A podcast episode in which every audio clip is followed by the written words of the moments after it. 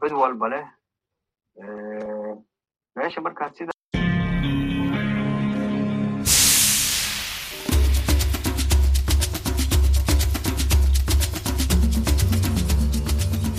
Februari 7 mwaka 2023 ni saa moja na nusu jioni Afrika Mashariki. Hapa Washington DC, Marekani ni saa tano na nusu mchana. Karibu kwa nusu saa ya habari za jioni kutoka idhaa ya Kiswahili ya Sauti ya Amerika, VOA. Jina langu ni Kenneth Bwire na mimi ni Sunday Shomari, inayokaribisha katika matangazo yetu ya leo. Tunasikia kupitia Radio Free Africa kote nchini Tanzania na eneo zima la maziwa makuu, Radio Citizen kote nchini Kenya na vilevile kupitia mtandao wetu wa VOA swahili.com. Karibuni.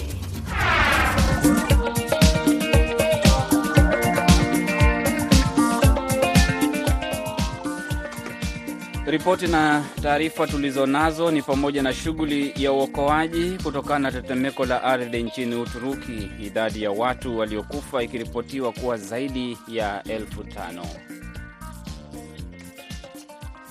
Na katika habari nyingine, huko nchini Kenya, jopo liloundwa kumchunguza jaji mahakama kuu Saidi Juma limependekeza kwamba jaji huyo afutwe kazi.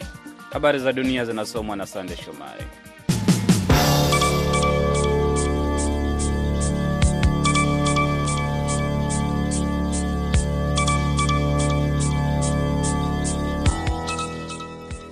Serikali ya Kongo Jumatatu iliyolaumu waasi wa M23 kwa shambulizi dhidi ya helikopta na kumuua mwanajeshi wa kulinda amani wa Umoja wa Mataifa, huku mamia ya watu katika mji wa mashariki mwa Goma wakiandamana kutokana na kukithiri kwa ukosefu wa usalama katika eneo hilo. Ghasia za wanamgambo zimekumba eneo kubwa la mashariki lenye utajiri mkubwa wa madini la Jamhuri ya Kidemokrasia ya Kongo kwa miongo miwili licha ya uingiliaji kati wa kijeshi wa ndani na kikanda na juhudi za kulinda amani za Umoja wa Mataifa. Helikopta ilikuwa ikiendeshwa na kikosi cha kulinda amani cha MONUSCO ilishambuliwa siku ya Jumapili baada ya kuruka kutoka mji wa Beni. Mlinda amani wa Afrika Kusini aliuawa na mwingine mmoja kujeruhiwa. Si Afrika Kusini wala MONUSCO iliyosema ni nani anaweza kuwa anahusika na aina gani ya silaha iliyotumika kuilenga helikopta hiyo au nini kilisababisha majeruhi. Serikali ya Kinshasa ililaumu kundi la M23 katika taarifa yake siku ya Jumatatu. Kundi hilo ambalo lilianzisha mashambulizi makubwa mwaka jana lilikanusha shutuma hizo. Ikiwa na takriban wafanyakazi elfu kumi na nane na mia mbili, MONUSCO imetumwa mashariki mwa Kongo kuchukua nafasi ya operesheni ya awali ya Umoja wa Mataifa mwaka elfu mbili na kumi. Jukumu lake ni pamoja na kuunga mkono juhudi za serikali ya Kongo kuleta utulivu katika eneo hilo. Kitovu kipya cha kimataifa cha itikadi kali za Kiislamu ni Afrika kusini mwa jangwa la Sahara, ambako watu wanazidi kujiunga kwa sababu ya kiuchumi na kidogo kwa zile za kidini, inasema ripoti mpya ya shirika la maendeleo la kimataifa la Umoja wa Mataifa. Ongezeko kubwa la asilimia 92 ya waajiri wapya kwa makundi yenye itikadi kali wanajiunga kwa ajili ya maisha bora ikilinganishwa na motisha wale waliohojiwa katika ripoti ya awali iliyotolewa mwaka 2017 kulingana na ripoti ya UNDP iliyotolewa leo Jumanne. Kumekuwa na kupungua kwa asilimia 57 kwa idadi ya watu wanaojiunga na vikundi vya itikadi kali kwa sababu za kidini, ilieleza. Takriban watu elfu mbili na mia mbili waliohojiwa kwa ajili ya ripoti hiyo katika nchi nane za Afrika: Burkina Faso, Cameroon, Chad, Mali, Niger, Nigeria, Somalia na Sudan. Zaidi ya waliohojiwa elfu moja ni wanachama wa zamani wa vikundi vya itikadi kali walioajiriwa kwa hiari na pia kulazimishwa, ilieleza taarifa hiyo. E, mahakama moja nchini Zambia imewaachilia huru raia wanane wa Croatia waliokuwa wamefunguliwa mashtaka ya ulanguzi wa watoto. Mahakama hiyo ilitupilia mbali mashtaka dhidi ya Wacroatia wanandoa wanne kufuatia maombi ya mawakili wao. Hapo awali walikana mashtaka. Wanane hao ni pamoja na Zoran Subosich, miaka 52, mpiga gitaa katika bendi maarufu ya Ladno Pivo au Cold Beer, na Imovich Subosich miaka 41 ambaye ni msimamizi, na kulingana na vyombo vya habari vya Croatia, wengine ni pamoja na Damir Magic miaka 44, fundi umeme, Nadek Magic, Ladislav Persich, Alexandra Persic na mhudumu wa saluni ya nywele Noa Kavrelich na mkurugenzi wa program na Ivona Kavrelich mtunza mbwa. Mashtaka hayo yalidaiwa kuwa Desemba 7 mwaka jana, wanandoa hao wanne walishirikiana kuwasafirisha watoto hao, na watoto hao wadogo walikuwa wanatoka nchi jirani ya Congo, na wanandoa hao walisema waliochukua watoto hao kupitia kwa wakili. Na Umoja wa Mataifa umesema kwamba watu ishirini wamefariki dunia katika mapigano makali kati ya wanajeshi wa serikali na wanachama wa kundi la wapiganaji katika jimbo la Somaliland. Watu wengine mia kumi na tisa wamejeruhiwa katika mapigano hayo ambayo Umoja wa Mataifa unataka uchunguzi kufanyika. Kenneth Bwire anayesoma ripoti kamili. Kati ya waliofariki katika makabiliano hayo ya Las Anod ni watoto. Taarifa ya mkuu wa tume ya Umoja wa Mataifa Volker Turk inasema kwamba mapigano yalitokea kati ya maafisa wa usalama na wapiganaji wa kikabila. Turk amesema kwamba ana wasiwasi na ripoti kwamba mapigano yanaendelea huku ripoti za vifo zikiendelea kutolewa. Maandamano yalitokea katika sehemu inayozozaniwa mpakani mwezi uliopita, vyama vya upinzani na makundi ya kutetea haki za kibinadamu yakishutumu serikali kwa kupiga risasi na kuua waandamanaji kadhaa.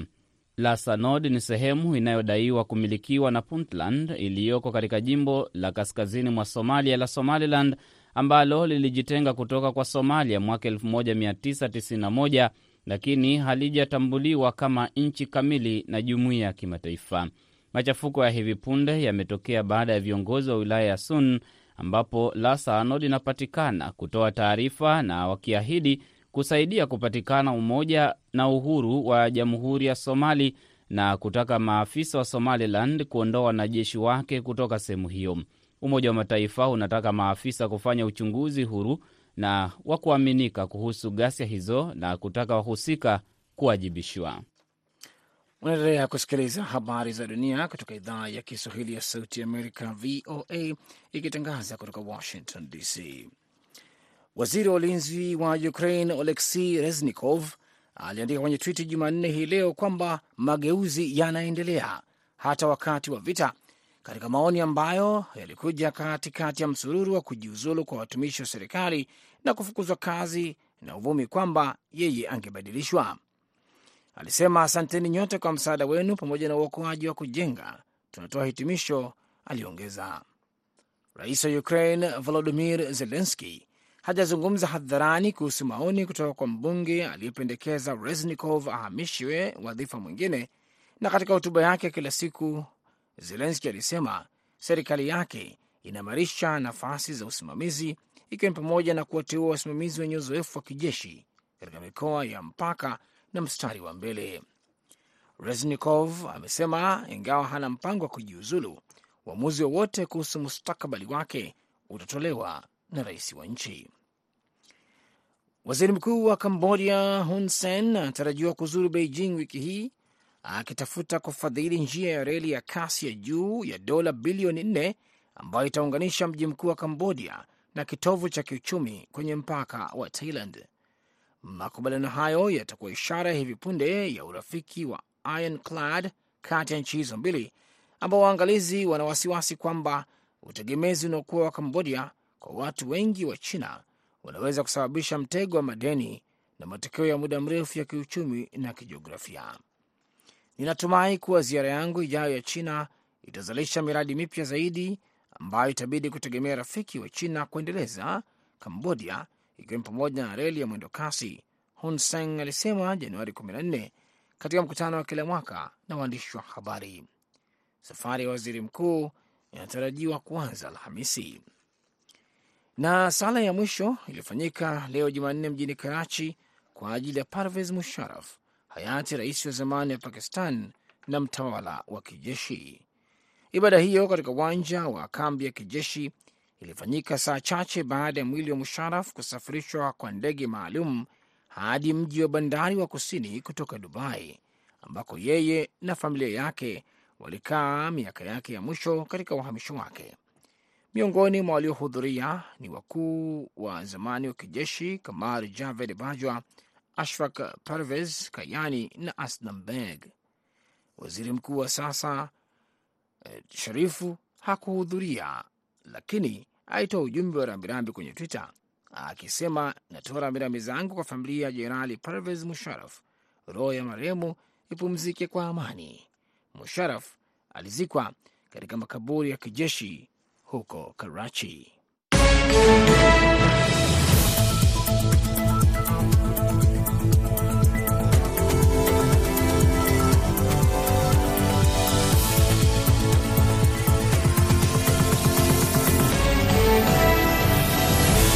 Unasikiliza Sauti ya Amerika, VOA, kutoka Washington DC, Marekani. Habari za dunia zimesomwa na Sande Shomari. Jina langu ni Kenneth Bwire. Msikilizaji, matangazo haya pia yanasikika kupitia redio washirika kote Afrika Mashariki na Kati, ikiwemo Redio Kaya pwani ya Kenya, Redio Free Africa na UFM Redio nchini Tanzania, Redio Mwangaza na Redio Malaika za Lubumbashi, Jamhuri ya Kidemokrasia ya Kongo. Tunasikika pia kote duniani kupitia VOA swahili.com. Rais Tayyip Erdogan wa Uturuki ametangaza miezi mitatu ya hali ya dharura katika majimbo kumi ya kusini mwa nchi hiyo yaliyokumbwa na tetemeko la ardhi na kuyataja kuwa maeneo ya janga katika hatua ya kuimarisha hatua za uokozi. Hatua hiyo inafuatia mitetemeko miwili mikubwa ya ardhi iliyotokea kusini mwa Uturuki na kaskazini magharibi mwa Siria na kusababisha vifo vya zaidi ya watu elfu tano. Janga hilo limesababisha jumuiya ya mataifa mara moja kuanza kupeleka misaada ya dharura na timu za uokozi katika maeneo yaliyoathirika, anavyoripoti Abdu Shakur Abud. Kwa kutangaza hali ya dharura kutamwezesha Rais Tayyip Erdogan na serikali yake kupitisha sheria mpya bila ya idhini ya bunge na kuweza kupunguza au kuondoa haki msingi za kiraia ikihitajika na kurahisisha kupelekwa huduma za dharura. Afet bölgesine yakın yerlerden başlayarak Tumeahidiwa misaada kutoka zaidi ya mataifa sabini na mashirika kumi na nane ya kimataifa ambayo yametupigia simu.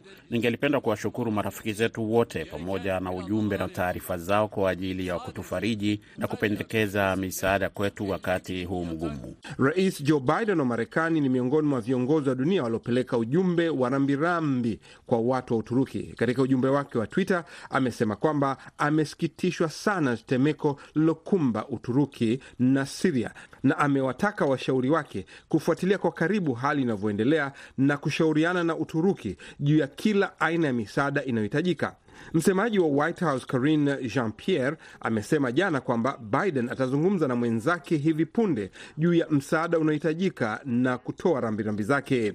Naye katibu mkuu wa Umoja wa Mataifa Antonio Guterres akihutubia mkutano wa Baraza Kuu la Umoja wa Mataifa hapo jana amesema kwamba wafanyakazi wa dharura wa Umoja wa Mataifa wamewasili Uturuki na Siria. I extend my condolences to the families Kwanza nitatoa rambirambi zetu kwa watu wa Uturuki na Siria. Umoja wa Mataifa unakusanya msaada wa dharura ili kuweza kusaidia janga hilo kubwa.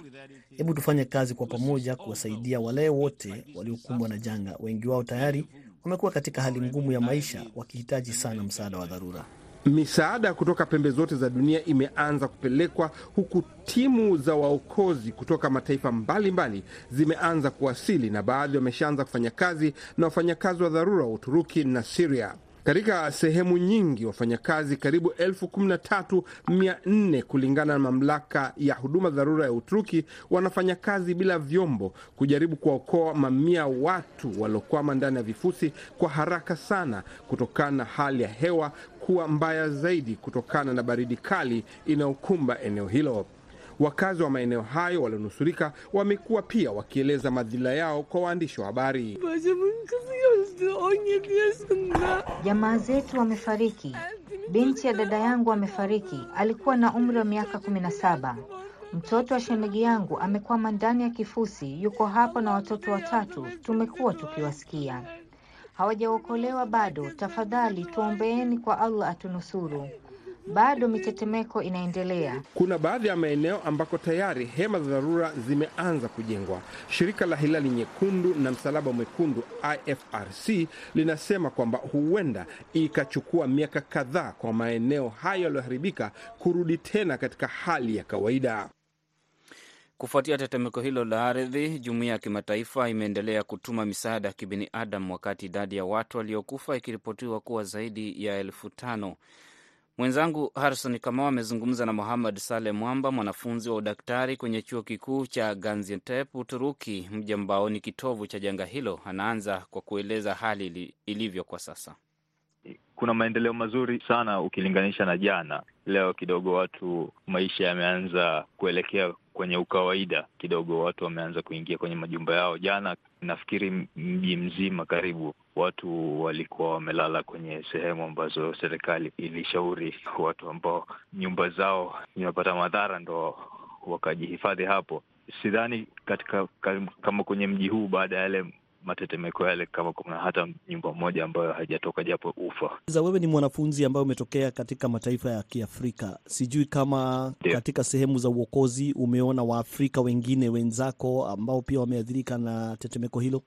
So far nimeweza kuongea na vijana wa Afrika Mashariki ambao najuana nao mpaka sasa hivi, wote niliongea nao nimepata habari zao, wanaendelea vizuri. Hamna ambaye alikuwa ameumia au ameathirika kimwili na na tetemeko hili. Tetemeko la ardhi lilipotokea lilianza mwendo wa saa ngapi, na hali ilikuwaje wakati wa kuanza kwa tetemeko lile?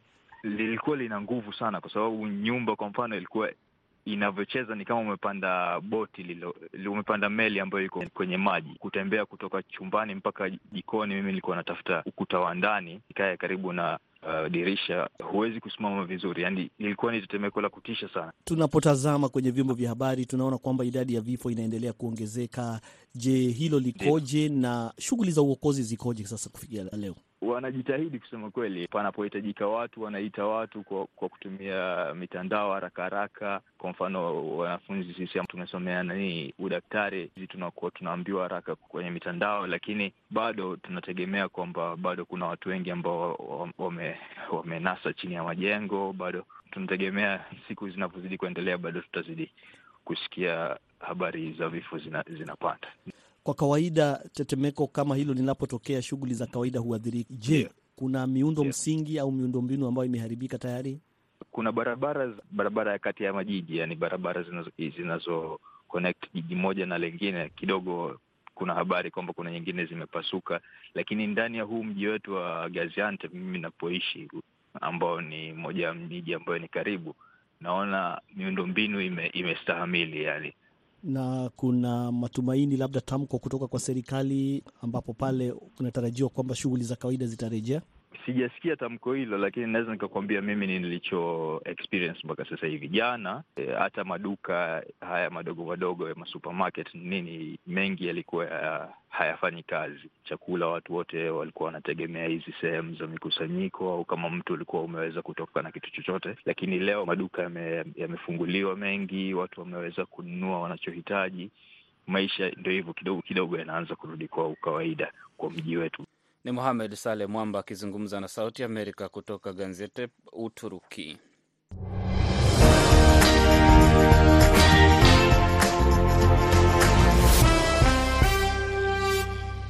Sauti Amerika. Nchini Kenya, jopo lililoundwa mwaka jana na aliyekuwa Rais Uhuru Kenyatta kuchunguza mienendo ya jaji wa mahakama kuu nchini humo Said Juma Chitembwe na tuhuma za utovu wa nidhamu na doa la kimaadili limependekeza kwa kauli moja haondolewe ofisini. Tume ya huduma za mahakama ilikuwa imependekeza kwa Rais Kenyatta kuunda jopo hilo kutokana na uzito wa mashtaka ya kuondolewa kwake ofisini katika kesi iliyomhusisha aliyekuwa gavana wa jimbo la jiji la Nairobi, Mike Mbuvi Sonko. Mwandishi wetu wa Nairobi, Kennedy Wandera, anaripoti kamili.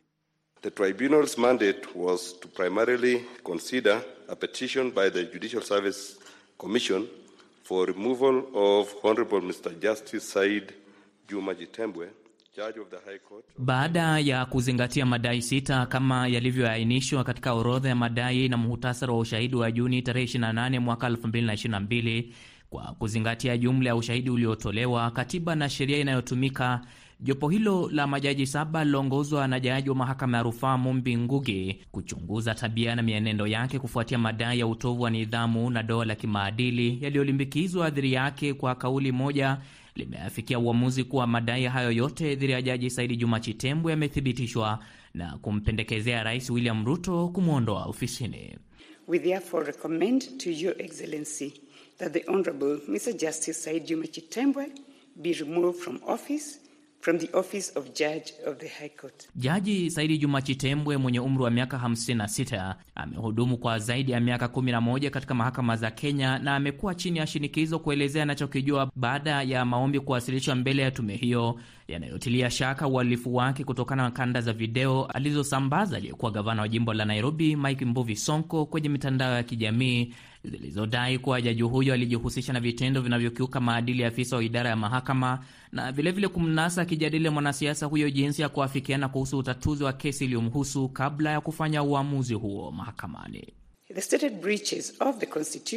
and the Code of Conduct and Ethics by the judge. Jopo hilo linafichua kuwa Jaji Chitembwe aliyekuwa na mahusiano na Sonko yaliyoendelea naye kuhusu uuzaji wa kipande cha ardhi katika jimbo la Kwale kwenye kesi iliyowasilishwa mbele yake mwaka 2020, lakini hakufichua mahusiano hayo kwa jaji mkuu wala majaji wenzake, swala linaloweza kutafsiriwa kisheria kuwa mwingiliano wa masilahi na kuwa hakutambua kuwa alihitaji kuondokea kesi hiyo. Jopo hilo limefichua kuwa Jaji Chitembwe pia alimpa ushauri wa kisheria Sonko pamoja na vigezo vinavyomwezesha kukata rufaa dhidi ya hukumu ya mahakama kuu, na hili linatajwa na jopo hilo kuwa ukiukaji wa sheria, masharti ya kikatiba na kanuni za maadili ambayo ni sawa na utovu wa nidhamu. Rais Ruto ameeleza kuwa atatekeleza mapendekezo hayo ya kumwondoa jaji huyo, lakini amewaonya viongozi wote wa serikali kuwa uongozi unaambatana na uwajibikaji. I will, uh, subsequently do my part as instructed by you. This is a matter that I do not have any other recourse. Kutokana na hilo, kwa mujibu wa ibara 168 ba ya katiba, mapendekezo ya jopo hilo yanamlazimu rais kuzingatia muda kwa jaji huyo kukata rufaa uliotolewa kwa mujibu wa kifungu cha 168 sehemu ya 8 kuchukua hatua ifaayo ya urais baada ya kukamilika kwa muda unaotumika. Dansan Omari, wakili wa mahakama kuu nchini Kenya, anaeleza zaidi. Sheria za Kenya zinasema kwamba lazima rais angojee kwa muda wa siku kumi na nne kabla aweze kutimiza yale. Sababu ya siku kumi na nne zile ni kuweza kumpatia nafasi yule jaji aweze, kama hajaridhika, hawezi kwenda kwenye mahakama kuu na kuanza taratibu za kupigana na uamuzi wa jopo lile. Kennedy Wandera, Sauti ya Amerika, Nairobi.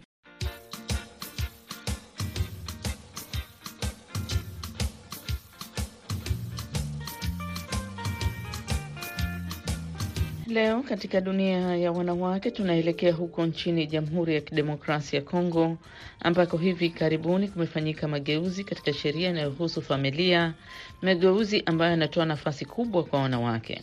Hata hivyo, bado changamoto zinabaki kama inavyoangaziwa katika makala hii ambayo mwandishi wetu Mitima de la Chance ametuandalia kutoka mjini Bukavu. Kwa zaidi ya miongo miwili, miungano ya utetezi wa haki za wanawake imedai marekebisho ya sheria inayojihusisha na kuunda masuala ya familia, yakihisi kwamba kuna vipengele kadhaa vya sheria hiyo vilivyokiuka haki za wanawake nchini Jamhuri ya Kidemokrasia ya Kongo. Baada ya marekebisho ya sheria hiyo sasa miungano hiyo inajitahidi kuhamasisha wanawake wengine kuhusu mapya ndani ya hiyo sheria. Neli Adija anahusika na mipango ndani ya shirika la wanawake katika upashaji habari, kwa kifupi AFAM Kivu Kusini. Mapya ambayo tunaiona kwenye hiyo sheria ni kusema kwamba tayari mwanamke hapashwe kuomba ruhusa kutumika kwa mume wake. Wakati wa zamani visa vya ngono ama vya uzinifu ni mwanamke tu ndio alikuwa anaadhibiwa, lakini kulingana na hii sheria ambayo imebadilishwa, mwanaume na mwanamke wote wanaadhibiwa sawasawa na sheria. Na kitu ya mpya ambayo nakuwa pia katika hiyo sheria ni kukataza ndoa kwa watoto. Tukisema hapa watoto, yaani vijana ambao hawajaeneza miaka kumi na mnane lakini inasisitiza kuhusu pia gestion concerte, kufanya uongozi wa pamoja. Inazungumza pia kuhusu urithi na kuonyesha kwamba wanawake, watoto wanawake kama vile watoto wanaume, wote wana haki ya kupewa urithi. Lakini changamoto kubwa ni haswa wanawake walioolewa bila kusajili ndoa zao mbele ya serikali, wengine wakiwa wanaishi na waume ambao hawajapana mahari ukweni. Kusema ukweli, idadi yao haijulikani hapa ila hili ni gumzo kubwa, kama anavyoeleza Ani Bulonza, mwanachama wa jopo la wanawake linaloitwa hakuna lolote bila mwanamke, kwa Kifaransa rien sans les femmes, akisema ni haswa mwanamke wa kijijini anayeathirika zaidi na hali hii. balipendana saa zingine bwana alimuona wakiana. Mgenerasio iko na kuya kunakuwa wengine wanamke wakiana. Bwana napenda tena afunge sasa ndoa ni ya kiserikali ya kidini, na hiyo nafikiria kuleta matatizo zaidi. Kumbe na ndio maana tunaendelea kusema bamama bajikazi ambao wanaishi bila ndoa bajikazi wapate ndoa, paske inakinga na kumkingia haki zake na wale watoto wake ambao alizaa. Jean Kabungulu ni mwanachama wa muungano wa wanawake ajili ya amani. Anasema tatizo ni kwamba baadhi ya wanawake hawakuhamasishwa kwanza kuhusu umuhimu wa kuandikisha ndoa zao mbele ya serikali. Lakini pia kama mwanamke mkongwe tena wa Kiafrika, anatoa onyo kwa wanawake wenzake. Kwa kweli na kisheria, mtu wote mwenye anajisikia kunyanyaswa iko na haki ya kustaki, lakini kwenye mimi binafsi, hiyo ninasema binafsi, kama mwanamke Mwafrika na umri yangu sijakuwa kabisa favorable kwa ile maatitidi ya wanamke kwenda kustaki wanaume kuserikali kikazi, ndaweza vikwambia, lakini kama vile mzazi na kama vile mtu niko na experience, mi naangaliaka zaidi faida ya batoto. Mara nyingi batoto wanakuwa kama viktime, unabaharibisha. Kinachosumbua wanawake haswa katika vijiji ni mila na desturi mbalimbali mbali, kama anavyoshuhudia Bampa Alimasi Helen, mkazi wa wilaya ya Shabunda inayopatikana katika msitu wa Equatorial hapa Kivu Kusini. Mariage ilikuwa kwetu kutimie ya kiasili nele kiasili ikwe naheshimikana inaheshimikana tu na njiko mingi.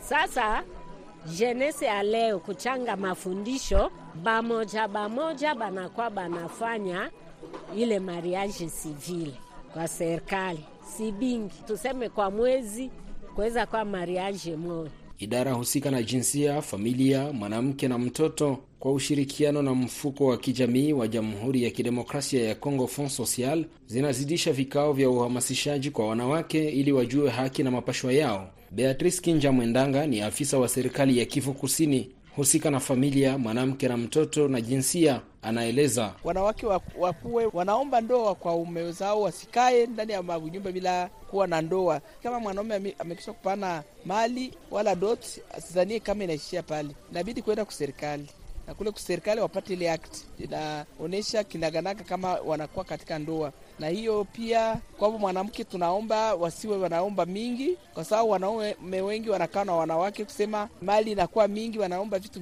vingi sana, yenyewe natatiza kuwapatia ndoa kihalali. Na je, wanaume wameanza elewa hatua kwa hatua mageuzi ya sheria hiyo kuhusu familia? Mpenda Bukumba Ipolit ni mkazi wa Bukavu, anasema sheria ni sheria siwezi kuziki alo ile sheria yenye pale inatia tena watu muangalisho kusudi kila mwe arespekte nyumba. Lakini wanawake wengine wanaonya wenzao kuwa na saburi na hekima ili kujenga ndoa za kudumu kwa manufaa yao wenyewe, ya watoto wao, ya familia zao na ya jamii lote nzima. Mitima de la Chance, Sauti ya Amerika, Bukavu.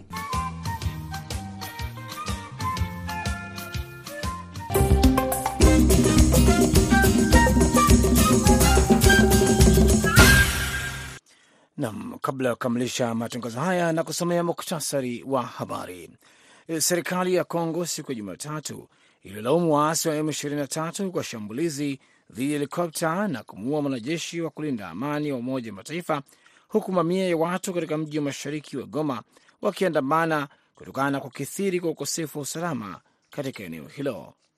Ghasia za wanamgambo zimekumba eneo kubwa la mashariki yenye utajiri mkubwa wa madini la Jamhuri ya Kidemokrasia ya Kongo kwa miongo miwili, licha ya uingiliaji kati wa kijeshi wa ndani na kikanda na juhudi za kulinda amani za Umoja wa Mataifa. Kitovu kipya cha kimataifa cha itikadi kali za Kiislamu ni Afrika kusini mwa jangwa la Sahara, ambako watu wanazidi kujiunga kwa sababu za kiuchumi na kidogo kwa zile za kidini, inaeleza ripoti mpya ya shirika la maendeleo la kimataifa la Umoja wa Mataifa, UNDP.